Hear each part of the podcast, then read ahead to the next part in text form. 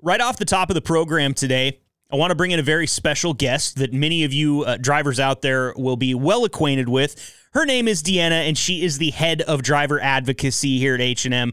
Deanna, thank you so much for being here today. Awesome. Thank you, Marcus. Thanks for having me. This is so exciting. It is. And I think that we're going to get to hear from you uh, a lot more in the future. We're planning on bringing you in uh, maybe once a month and chatting with you a little bit about the program. But since this is your first time on, why don't you go ahead and just tell me about driver advocacy and tell me what the program's all about? I would love to. So, we started this program back in December, kind of did a trial run I got with Eve at H and M. She's in the podcast. She's amazing. Oh, she's so um, good. She kind of yeah, she's a great a great gal. She gave me a driver list and was like, "Hey, dive right in." And I was like, "Okay, I'll do that."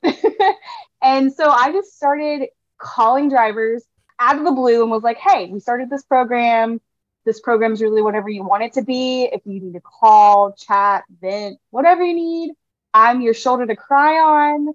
I'll be your pal, you know, whatever you need. And so the program kind of took off from there. And I've had amazing conversations with these drivers. They are the best kind of people from stories in their past, a lot of military people, which I really truly respect, a lot of just funny gentlemen where we'll just be like cracking up the whole time we're the conversation.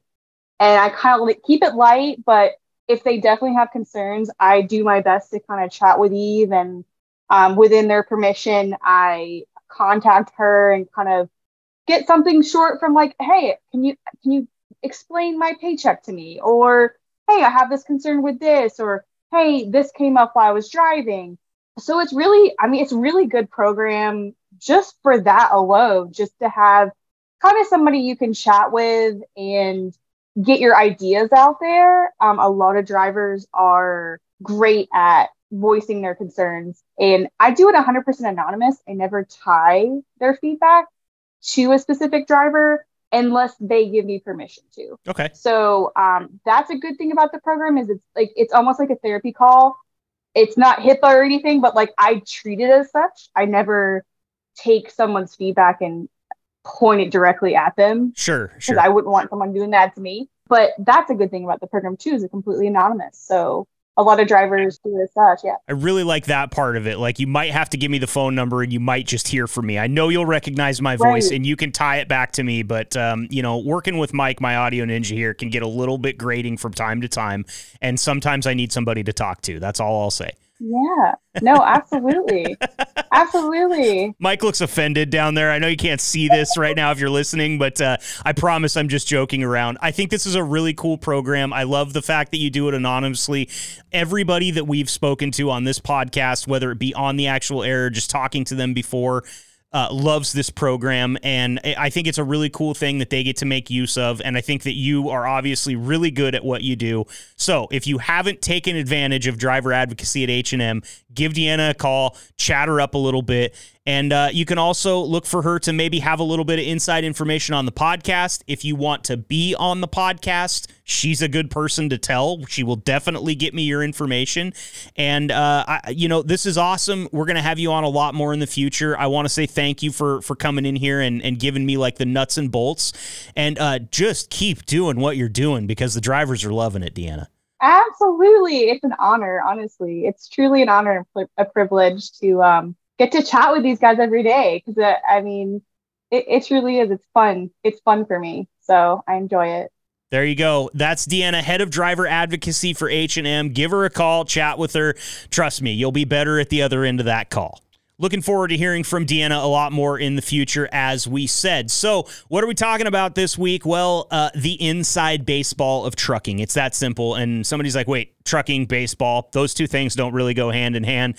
You're right, not really, unless you're hauling their gear from Cincinnati to Cleveland so that the uh, Guardians can play the uh, the Reds. Is that who it is? I don't know. I don't really follow baseball that much, but let me tell you where this comes from. The Oxford Dictionary of American Political Slang defines inside baseball as the minutia and detailed workings of a system that are only interesting to or appreciated by experts, insiders, and aficionados. So, since I am currently none of those things, but working hard to become an insider, uh, I want to talk a little bit about the inside baseball of trucking today. As a four wheeler, I know that there's a bevy of information on the rules of the road out there that I have not taken the time to learn. And I also know that I'm like most other four wheelers.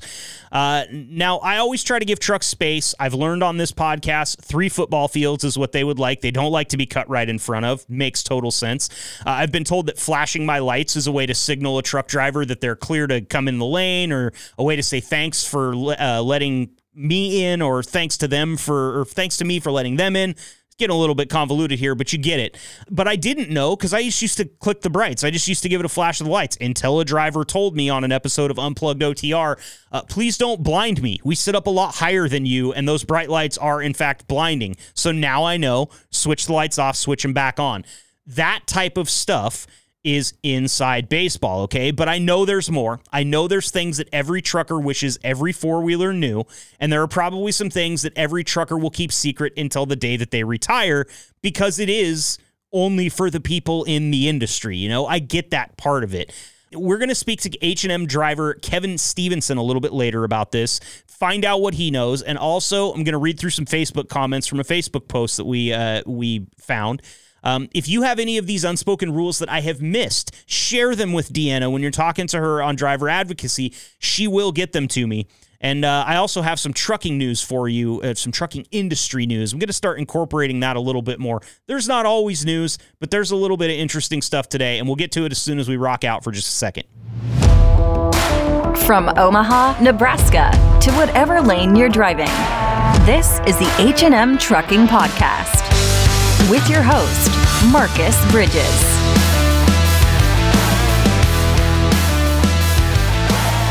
Welcome into the H&M Trucking Podcast. I am your host, Marcus, and I uh, really appreciate you being here today. Make sure to hit us up on our socials or talk to Deanna if you've got something you want to hear or you want to be a part of the program. That's why we're here, H&M. I promise you and also very excited about uh, our interview later today. Like I said earlier, Kevin Stephenson coming up in just a few. Uh, some industry news. Uh, I did not know anything about this until I was just browsing around and I found some stuff on a, uh, a website that is called Transport Topics. And this is crazy. Seven more people have been sentenced in staged New Orleans crashes. Uh, this ongoing Operation Sideswipe has netted apparently more than 50 convictions. The FBI is involved, you guys. This is serious stuff. Uh, seven more individuals have been sentenced over the past month for their roles in staged crashes with tractor trailers in the New Orleans area. It was the latest development in the crash for cash criminal schemes against unknowing truckers. Prosecutors said each of the schemes was orchestrated by a slammer or a driver paid by a local attorney who filed fraudulent lawsuits against the trucking companies on behalf of the participants in the staged accidents that occurred in 2017 and 2020. Uh, the FBI investigation into an estimated 150 intentional accidents with tractor trailers is ongoing. Uh, a couple notables here, just so you can tell yourself whether or not you actually feel like you want to try something like this.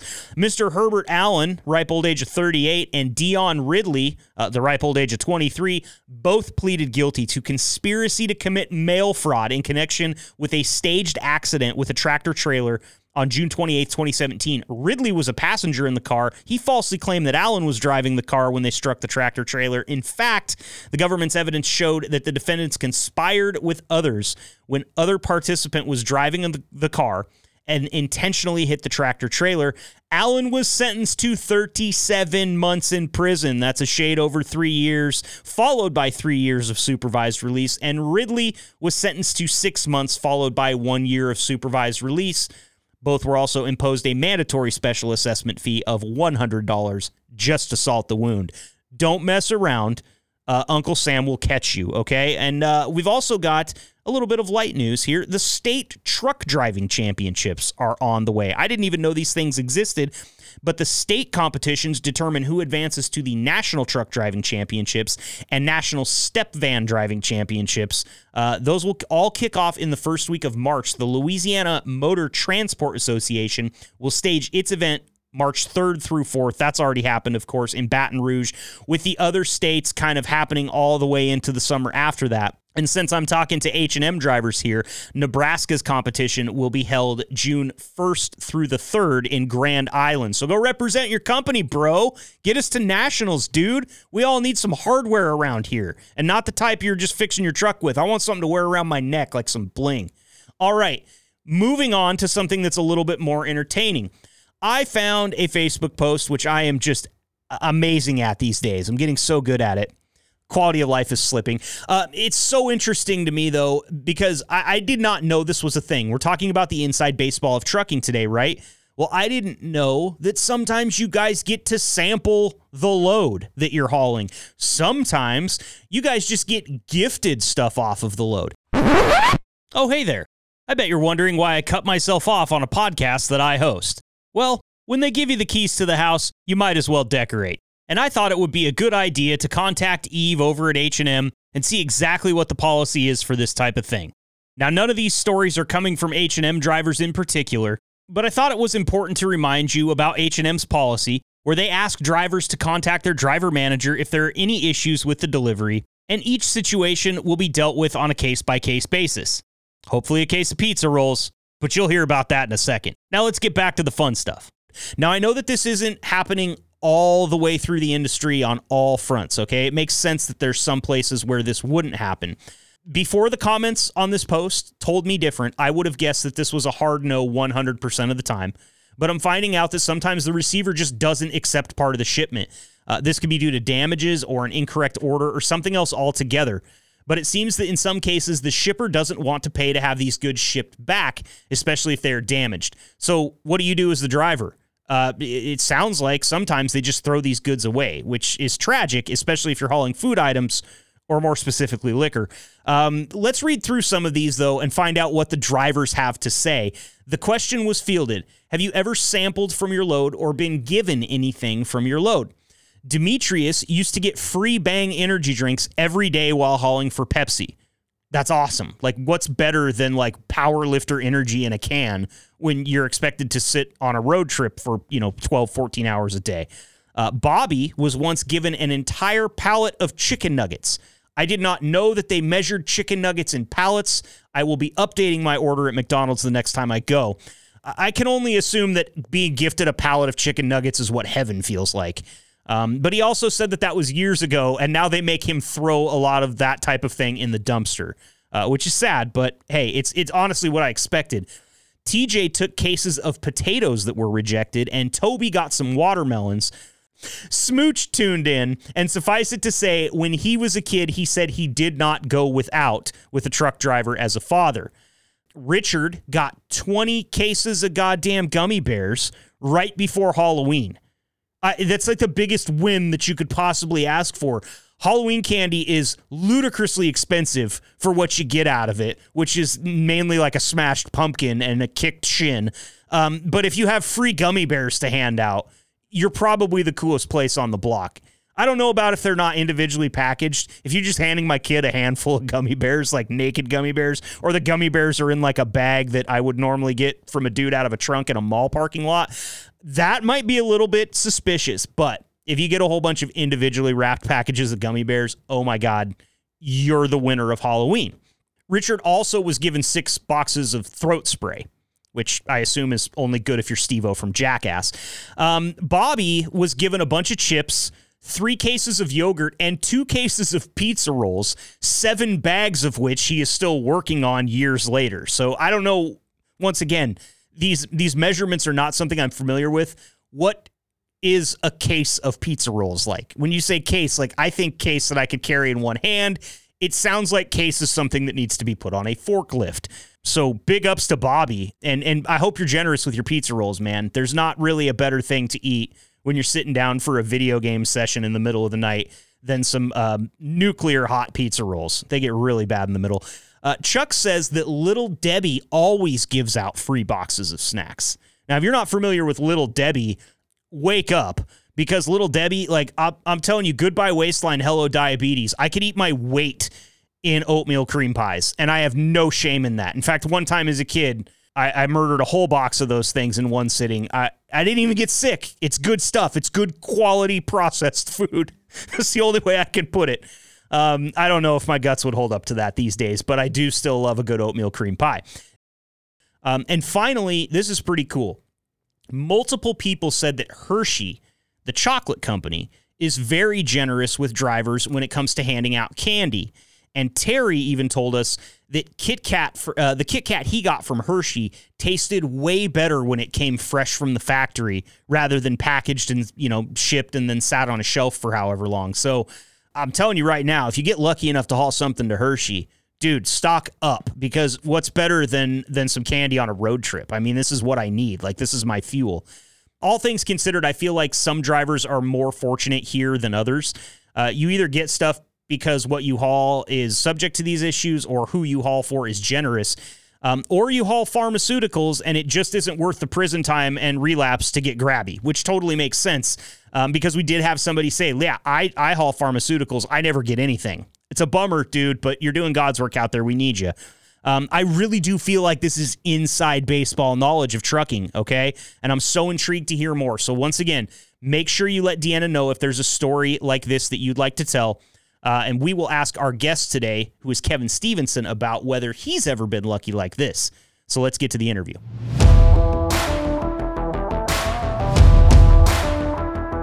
Joining us today on the H&M Trucking Podcast is H&M driver Kevin Stephenson. Kevin, thank you so much for joining us today. How are you doing out there?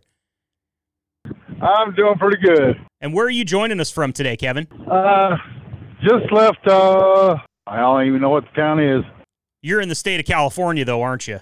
Yeah, And are you a bit bummed out about that? yeah. Considering I had to do a 34-hour reset, I don't like doing resets in California. Any reason for that? Things cost too damn much, and I hate this state. you know, that is a consensus. I, I, can say that at this point. We've had enough drivers tell us about their thoughts on California that it, it's a it's an overwhelming consensus that drivers don't like it. Now, the the cost has been brought up before. Um, parking and traffic has been brought up before. Does that give you fits as well when you're out there? Uh, parking and traffic, not too much because I generally work things around so that I'm driving at night and shutting down early in the day or know where there's parking at that I can park. So it's not that big of a deal for me, but the thing with me is I know how screwed up the laws are in this state and how easy it is. Like if you get attacked and you fight back, you can end up in prison. Right.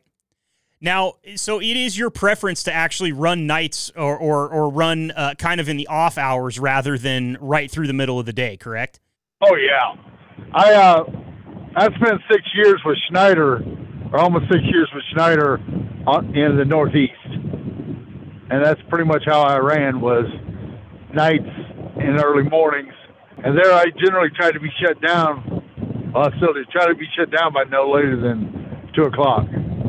That's kind of nice. Getting off early, getting up early. You, you, are you a are you an early riser, early to bed, early to rise type of guy, or do you like to stay up late and get up early like a crazy person? Uh, it pretty much is what the job is. I've learned over the years how to shift my sleep if I have to, and I can go about 24 hours without much sleep sleep before it gets to me. Wow. I, I think I'm good for like maybe 16, and that's only if you don't give me a beer. If you give me a beer, it's like a hard 12, Kevin. That's all I've got in me. well, I mean, I'll take a little uh, 30 minute cat naps, but that's about it. Those help you quite a bit? Oh, yeah. But it's that's something I learned when I was young. I think I was like 14 or 15 when I learned how to do that with my grandpa. Okay. And and I want to get back to that too because I know you you told me in our little preliminary interview that you've got some family that was involved in in kind of the industry and stuff like that. And I want to get to that in just a minute. Um, but first, can you tell me how long you've been driving altogether, and also how long you've been working for H and M? I started in November of 2014 when I first started driving, and I've been with uh, 2019 or 2000. Yeah, it would have been 2019 when I started with H&M because it's just before the uh, COVID started. Oh, yeah. Isn't that funny how that's like a bookmark in everyone's life now? It's like you remember, it's kind of like the Kennedy assassination. You remember where you were and when, everything like that, or like 9 11. I, I just remember when it started, I was running hard. Mike he's like, yeah, Kevin, I'm going to have to have you do a 34. And I went, oh, thank God. Just not in California, please. yeah, this, this was uh, right on the uh, ocean, Georgia. Oh, it's nice out there. I have some. Uh, yeah. I have some family. Well, I, I, call them family because they're they're just as close to me as family. But uh, they live down in Lincolnton, Georgia, um, and yeah. that is one of the smallest, most rural places I have ever been. I, I did not know that uh, it, it, could get that small and that remote. And I grew up in a small town in Northeast Oregon, so yeah, um, it, co- cool country down there. Though I've spent a little bit of time in Savannah and Atlanta as well, and uh, you know, Atlanta is one of those Savannah. that that's it. Yeah, that's it. Yeah, Savannah, Georgia. Savannah. Okay, cool. That's great. Tell me a little bit about your experience driving with H and M. How do you like it? What are the things that uh, H and M does better than some of these other companies out here you've worked for? They work better with you, better at keeping you rolling, and better at making sure you get paid for detention or breakdown or things like that. You know, versus what Schneider was like. So, were there ever times when you were working uh, for other companies when you felt like, like, man, I, I, am a little unsure of my paycheck right now, and you don't feel like that with H and M? Is that kind of what you're saying? Yeah. Got it. I mean, I don't even have to ask for detention; they're already putting it on me, or saying, "Hey, send me a picture of the paperwork so I can make sure you get your detention." You know, which is that's a pretty cool thing. Yeah, absolutely. Now, uh, have you uh, have you worked at all, or have you talked to uh, the driver advocacy program at all, and spoken to Deanna at all? Oh yeah, we've had some good conversations. She's great, isn't she?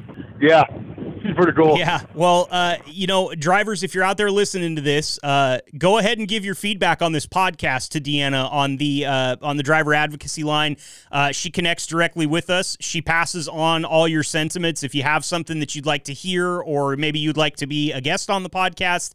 Uh, that is a great place to go is your driver advocacy program and uh, we will work on getting you on so that we can have a chat with you just like we're having with kevin right now I, I do want to move on to uh, to your family members here. Now, you told me a little bit about uh, basically getting kind of involved in the industry as a very young kid. Um, tell me about your family members uh, and, and, and you know whether or not they were drivers, what they did when you were young. Well, I had a stepdad that ran uh, reefer coast to coast. I had an uncle and aunt, or uncle and cousin that ran uh, livestock and hay down south, and then I spent about eight nine years working on trucks. Oh wow! And, yeah. and how young were you when you started that? Uh, I was about 19, 20 when I started working on trucks. And did you did you enjoy working on trucks? Are you kind of a nuts and bolts guy? You like to take things apart and put them back together, and make them work right? It was all right. It wasn't as much fun as working on cars for fun, but working on trucks is what where I actually uh, started throwing my back out. Oh yeah, a lot of lot of heavy lifting and uh, and and weird body contortion in that uh, in that profession. Yeah. I'm the guy that got to torque the mains on the cats and take the uh, flywheels out of the uh, buses and shit like that. Not easy work. Well, to give you an idea, torquing the mains on a cat, you lay on your back, you run the bolts in with a three quarter inch impact with 180 psi to it run them in as hard as they'll go. Then you torque it to 500 pounds. Then you have to retorque it to flats after that. Wow. All while laying on your back underneath the truck. In the most uncomfortable and, and uh, position with the least leverage possible, it sounds like. Yeah. Yeah. I've always had a, a, deep respect for people that can work on engines like that because I've I, I've I was a detail boy in a Chevy shop for a while when I was very young and I watched some of those mechanics. Uh, you know, they'd get their hands pinned up against the engine block with a pry bar, or the the hoist would drop and they'd smash their foot or something like that. Uh, did you ever have any any like injuries other than your back that came from that profession? I dropped a 13 inch step clutch on my pinky. Oh gosh. I, I'm sorry to laugh at you, but the only reason I'm laughing is because I only asked the question because I knew you would have an answer, you know? and it's it literally burst open Oh, when that happened. and did you lose your pinky or anything? No, just it just burst the tip open and healed up eventually. Oh man. Yeah, it was uh, that that was about the most painful thing I've ever had. I can imagine. I'm I'm squirming over here just hearing you talk about it, Kevin. Hey, to give you an idea how bad it is, that's worse than getting a T-post stuck in your leg. Oh God, I can't imagine. This whole conversation's making me sweat right now. My palms are sweaty. This normally doesn't happen to me, so uh, I'm not cut out for it. That's why they gave me a microphone and a camera, Kevin. To be honest with you, uh, as much as I like to, I, I had an old 1972 Chevy. Uh, stepside growing up that that was uh, built for drag racing, and I love that truck more than certain dead relatives. But the engine blew up one time, and I couldn't afford to fix it on my own. I had to sell it, and it's kind of been a lifelong dream to get another one and rebuild it and make it my own. Yeah. But I know the frustration that comes along with that, and also the physical pain. Uh, and I just haven't been able to to bring myself around to do it at this point. When when you start in construction at 13, you learn how to with pain. Yeah, I imagine. oh, that's great. Well, tell me uh, a little bit about uh, your first CB handle. Tell me what it was and tell me who gave it to you because I know it kind of has to do with what we're talking about. Uh, my first CB handle is Cowboy Joe. I got it from schoolmates and cousins because I always wore boots, blue jeans, western belt, and cowboy hat all the time. But your name's not Joe. So tell me tell me why Joe. Joe is my middle name. Oh, okay. All right, that makes sense. So you kind of embodied that cowboy look, that cowboy feel. Yeah. And the Joe, it was common for members of my family to use both their first and middle name. Like my dad was known as Ronald Joe or RJ, and there was April Joe, Lisa Joe, Marlon Joe. Common to use both names. Okay. And is that a regional thing? Because I, you know, the the funny part about when I hear that, uh, Kevin, is that my mom only used my middle name when I was in deep shit. Like it was Marcus Allen, and that was the thing I knew I had to go wherever she wanted me right now. But is it pretty common down in uh, down in it, where you grew up to to call people by their first and middle? I think it was more of a family thing. Oh, okay, gotcha. because my family was unusual for the area. My great grandfather was the first Jehovah's Witness in that area. Huh? It was a little bit different. And and how did he get along? Oh, they got along great, Good. except when the uh, sheriff went to spank one of my cut, one of my great uncles. That never goes over well. You don't get to spank other people's kids. I think that's just a common common knowledge now, right? Not, not, not when all the o- older brothers are over six foot tall and 200 to 300 pounds, and uh, go knocking on the sheriff's front door with hickory axe handles. Oh, okay. so you're gonna you're gonna go over there and do just eh, not necessarily some old school justice, but just let him know that that could be around the corner if he keeps messing around. Oh no, they were looking for him. he he went and hid for a while. Smart man, it sounds like. Oh, that's what they used to do with out of control cops. well, there's got to be justice somewhere, right? I mean, if you're a cop and you have the you have the system behind you and you're unjust and you're you're screwing around like that, somebody's got to take the law into their own hands, right? Yeah, yeah.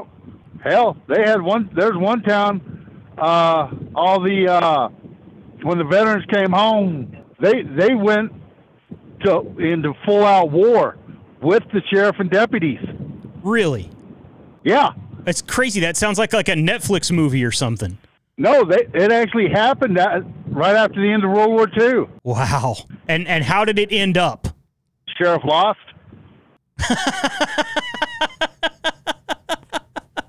I don't mean to laugh. Look, I have great respect for police officers and what they do. I don't mean to laugh at that. It's just that uh, uh, Uh, country boys have a way of getting their own kind of justice. I've grown up around them. I know that that's the case. Oh, I I used to have respect for them. Not anymore. And is that something that has come from the career that you work now, or is that something that came from from back then? From stuff I was involved in, from firsthand experiences, I know how crooked the criminal system is. I, I personally know of a man that got arrested with two kilos of cocaine and only spent two nights in jail because one kilo was for the judge and one kilo was for the prosecuting attorney. Oh, now you're really talking movie. Like this is straight out of, of No. a good cop movie, No, right? thi- like this, is, not a movie. This is straight up. that's crazy. And the judges and the and the cops and the the prosecutors, everybody all the way up that strain is probably corrupted. Yeah. Oh, always has been. I saw a guy get arrested with an ounce of meth, and by the time he got to court, it was a 20 sack of crushed caffeine pills. Well, it sounds like a battle that uh, that is is worth fighting, but would be a very hard one to win. Um, and and Yeah. I, I understand, you know, look, people should do the right thing, not the thing that only benefits them. I think that's something we could all agree on. And uh, Oh, yeah. unfortunately, they're all fallible as well. You know, it, it only takes one one glad handshake that's got a couple thousand bucks in it, and uh, a lot of those people probably do just about whatever you asked of them. So it's uh it's unfortunate, but it is a, a real part of our society. And you know, i- in the in the interest of keeping things light, I'm gonna I'm gonna kind of Oh, move yeah. past this a little bit if that's Yeah. okay. Um, now I talked to Eve a lot, your uh, your HR specialist there at uh, at H and M, Uh-huh. and and the reason that Eve suggested you to come on the show today is because we're talking about the inside baseball of trucking, like we said earlier, some things that Uh-huh. that people might not know about the way that trucking really is, or, or, or rules of the road that they might not know. Eve tells me that you're an old school trucker, and she put that in quotes. He is an old school trucker. So, can you tell me about some of those unwritten rules of trucking that a four wheeler or just a general civilian might not know? Some of the things that you guys have learned over your course out there and uh, and really abide by. So one of the things I try to abide by is don't be an asshole. That's pretty pretty good one to start with. Be aware of your surroundings. Like I watch my rearview mirrors, and if I see somebody walking up on me, I'm not going to jump into that last lane. I'll brake and slow down instead of cutting off that other driver that's running 75, 80 miles an hour, rather than jumping out in front of him. Which is courteous, but that's also the safe thing to do for everybody, right? Yeah, but they don't. They don't seem to teach that stuff nowadays. they don't. They or don't. like uh, going through a city.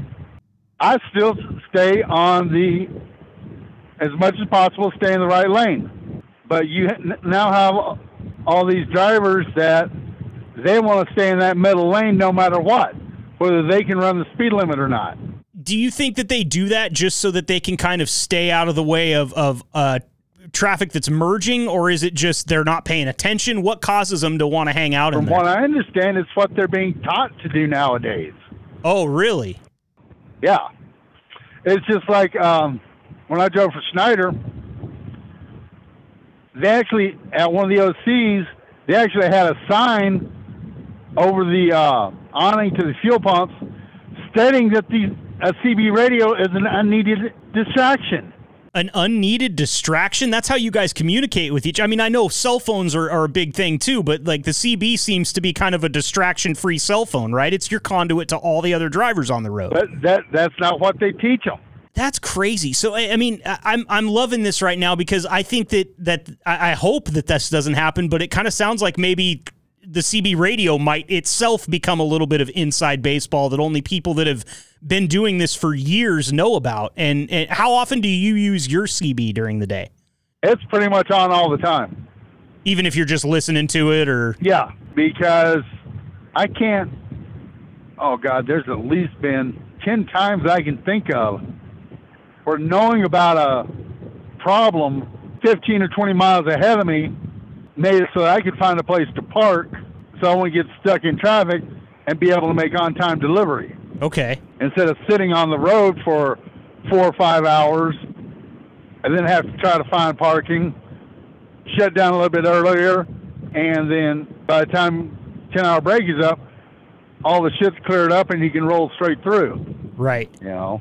So I mean, it can be a lifesaver out there for sure, and if, if Oh, yeah. nothing else, it's it's just a form of of uh, entertainment. You know, I bet I bet you met some real characters on your CB over your years driving, haven't you?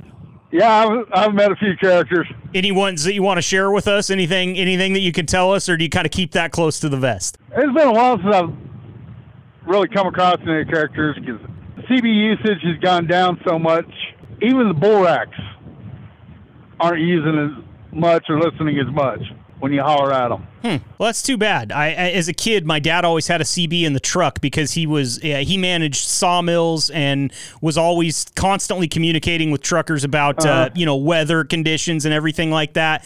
And on long road trips, I, I- I'm a huge fan of talk radio, but on long road trips, shut the radio off and just let me listen to the CB. I used to love that. Nowadays, you hardly hear anything on the CB, Oh, that's a bummer. That's a real bummer. Well, even in bad weather. I mean, running across Wyoming, you try to give people heads up, and you don't get any replies back. Uh, I remember, oh, back uh, 2016, 2018, they had a bad blizzard hit uh, New New York and Pennsylvania, and a whole bunch of us rolled out going east on I-80. There must have been about 30 or 40 trucks, and we just lined out and spread out about a quarter of a mile in between, running CBs, letting each other know when the there was uh, black ice or to move to another lane at which mile marker because of an accident or.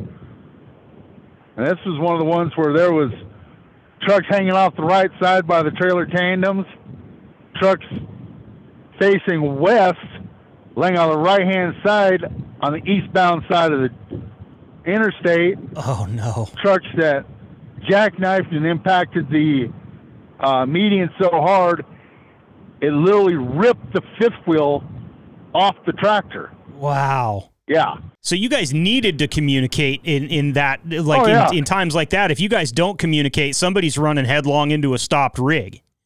And that's that's why you're seeing so many of these bad pilots now. Last winter, I was running across Wyoming. It had to be a funny thing to see because you got a Volvo out front with five or six long nosed Pete's stretched out behind him.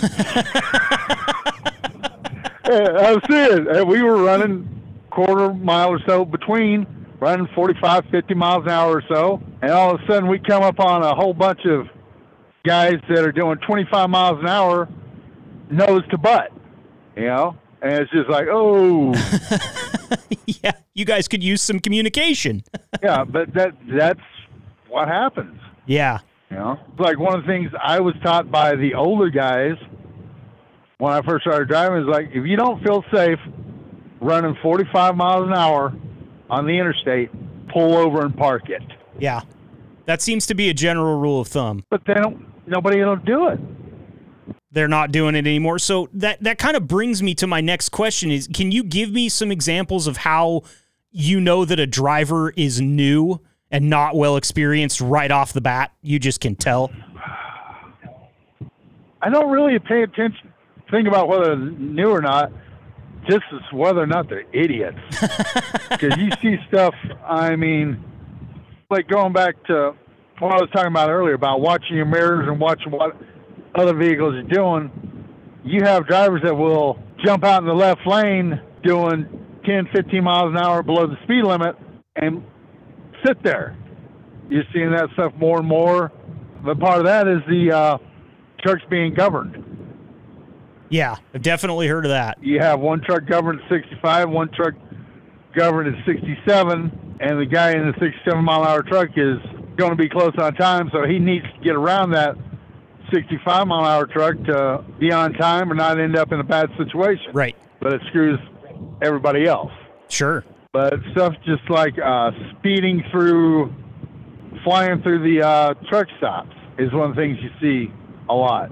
Not slowing down, not being careful in those parking lots. Yeah, I mean, just romping on it. Yeah, I've never understood that. I, when you're in an enclosed area, I don't understand what the hurry is. It's like it's the same thing in like a grocery store parking lot. Every time I almost get hit by a Prius when I step out of my truck that's flying through the parking lot, Uh-huh. it, it really it, it can bring out a part of me that I thought was long gone with my youth. But I can get angry. Uh, there's no question about it. And I imagine when you're driving, uh, you know, something that weighs eighty thousand pounds, and you've got somebody being careless like that, you start to worry about not only your safety but their safety and also the load and everything like that. These problems aren't just the new drivers; it's the older drivers too that you're seeing it nowadays.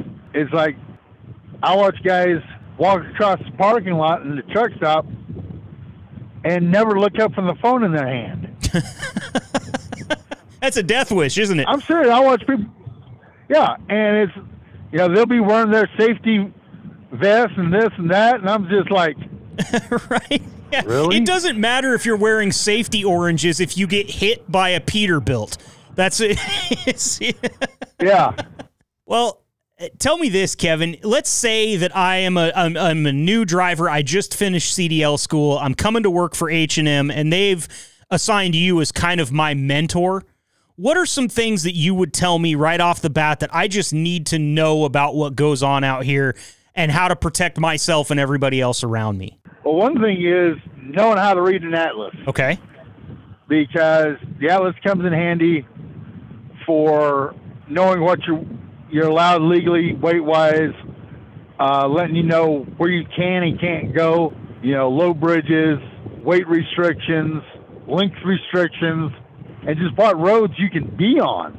Because I mean, even now, there's times I grab that atlas to see if the route that I'm going to Sure. take is going to be legal or not. Do you think that people are relying a little bit too much on their cell phones for that type of information now? Uh, I mean, and, and I'll give an example of why is because this is actually the second time that we've done this interview because we lost you due to bad service. So if you're overly reliant on your cell phone, but you come up, across a part in the Mojave Desert where you've got no service, you're kind of screwed without your Atlas, aren't you? Yeah, someplace like that, there's only so far you can go. Right. You know, there's only one or two directions because there aren't a whole lot of roads.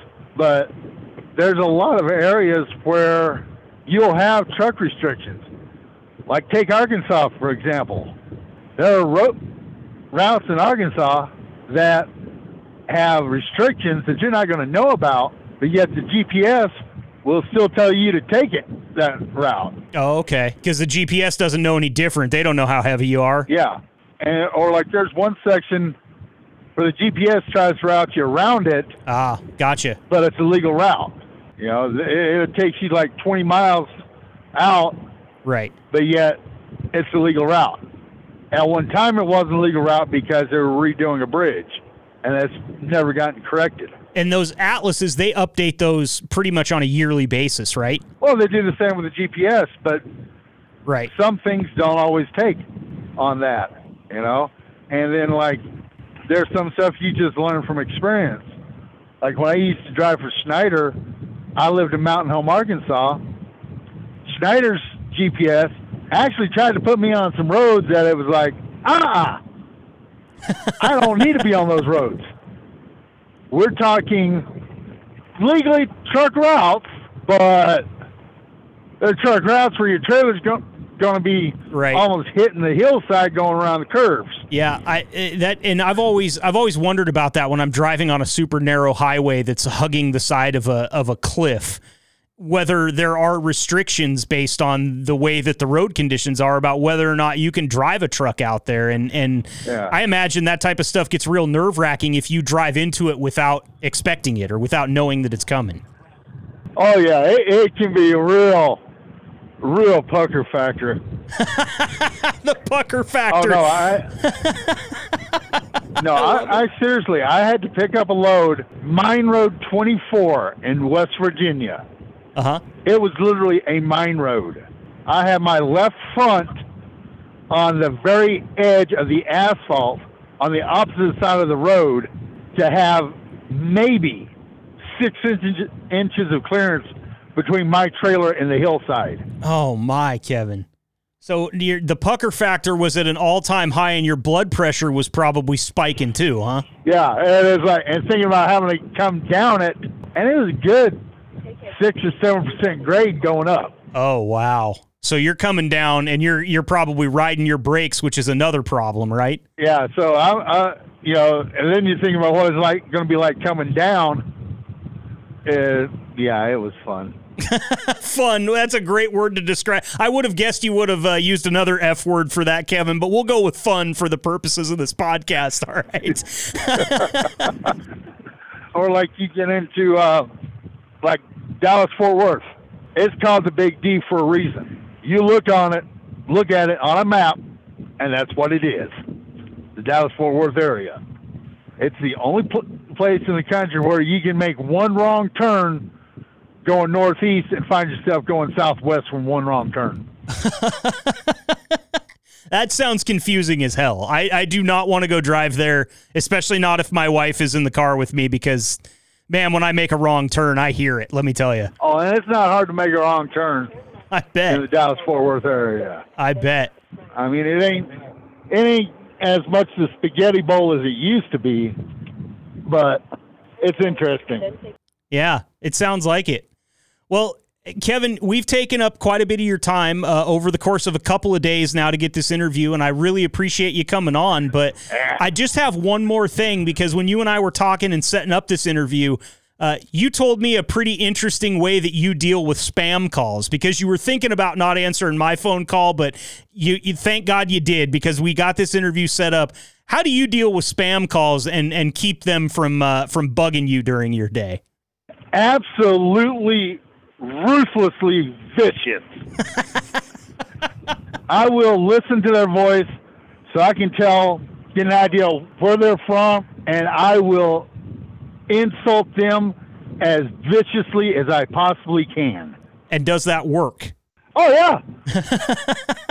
Uh, so some some things probably better left unsaid on the podcast. But if you're listening to oh, this yeah. and you're wondering how to deal with these, uh, Kevin has figured out one avenue. You just got to be able to bring yourself to say those things, and you can probably deal with those spam calls pretty effectively. Yeah. Well, it kind of helps with the uh, people that I grew up around. They weren't. They were far from being socially acceptable. Uh, gotcha. Okay.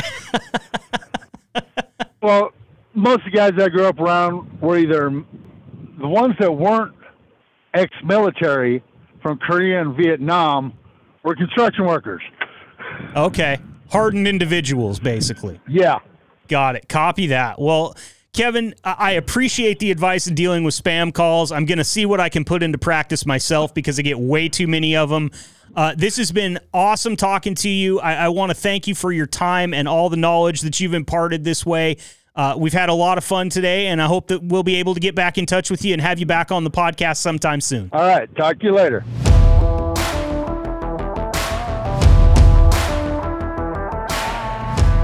Awesome stuff there from Kevin Stephenson. Love having you guys on. Once again, if you're a driver out there listening to this and you're like, I would be good on that podcast please get competitive about it. Call Kevin up, tell him what you didn't like about it, and then call me up and jump on the pod with me. We can start like a little rivalry between you guys. Not really. They don't want to hear that. They want you guys to get along, which is why uh, I want to have you on the show to talk about your day, talk about the things that you go through, and tell me your stories. Talk to me about your inside baseball. And don't forget, Deanna over at Driver Advocacy is a fantastic resource. So please use her and uh, connect with the podcast through driver advocacy. Something else I'm going to bring you each week, uh, starting this week, is a little bit from safety coordinator John Witzke. Now, John's not going to come on the podcast all the time, but he is going to send me some updates and some things that he thinks uh, will be beneficial if we pass them on to the drivers. And we're going to get to that right now. So, what John said he wanted me to talk about this week is unsafe CSA basic. And basically, what is that? All right. So, the short answer to this is unsafe driving refers to the operation of a commercial motor vehicle by drivers in a dangerous or careless manner. Uh, some of these violations can include some of the following. Um, and we'll, we'll, actually get to the, vol- uh, the violations here in just a moment. I think it's more important, real quick, to discuss how these violations are multiplied. Each violation is multiplied by three for six months. Okay. So if you had a 10 point violation, let's say it was for speeding, that's 30 points for the first six months. After that first six months, we go on to the next 12 months where that same violation is multiplied by two. So that's going to be 20 points. And then for the last 12 months, it's multiplied by one, 10 points. So your one 10 point speeding violation is going to be uh, good for 36 months here. And you're going to be looking at 30, another 50, and then it's like 60 points. All right. So it, it adds up and it adds up quickly. Uh, some drivers are not aware these points are attached to their PSP for 36 months, and they're attached to the motor carrier uh, of which they work for for 24 months. Basically, these violations are as follows. Where it comes to speeding, if you're between six to 10 miles an hour over, that's going to be four points. If you're 11 to 14 miles an hour over, that's seven points. And 15 plus miles and uh, over the speed limit is going to net you 10 points. Speeding in a construction zone will also net you 10 points. Uh, so do watch for the orange cones. Um, I'm going to just kind of hammer through some of these really fast here. Failure to obey traffic device, failure to maintain lane, those will hit you for five points. Failure to use your seat, safety belt, that's a seven point violation. Using your cell phone's 10 points. Following too close is five points. Violating lane restrictions are three points. Reckless driving is 10 points railroad crossing violation five, improper lane change five. It makes sense. These violations can quickly get drivers in trouble with their safety scores.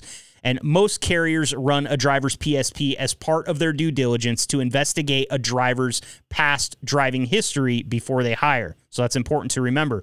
Violations uh, recorded on a roadside inspection stays on the motor carrier CSA for two years and the driver's PSP for three years. So, same thing here. Driving safe and paying attention to your surroundings not only helps the motor carrier's monthly CSA scorecard, but commercial drivers' PSP scorecard as well. Stay safe and stay fresh, cheese bags. We're out till next week. See ya. Thank you for listening to the H&M Trucking Podcast. Please leave a review, subscribe, and connect with Marcus over at the H&M Trucking social media channels. And if you're considering a job at H&M, find us at hmtrucking.com. Until next time, stay safe and ahead of the curve drivers.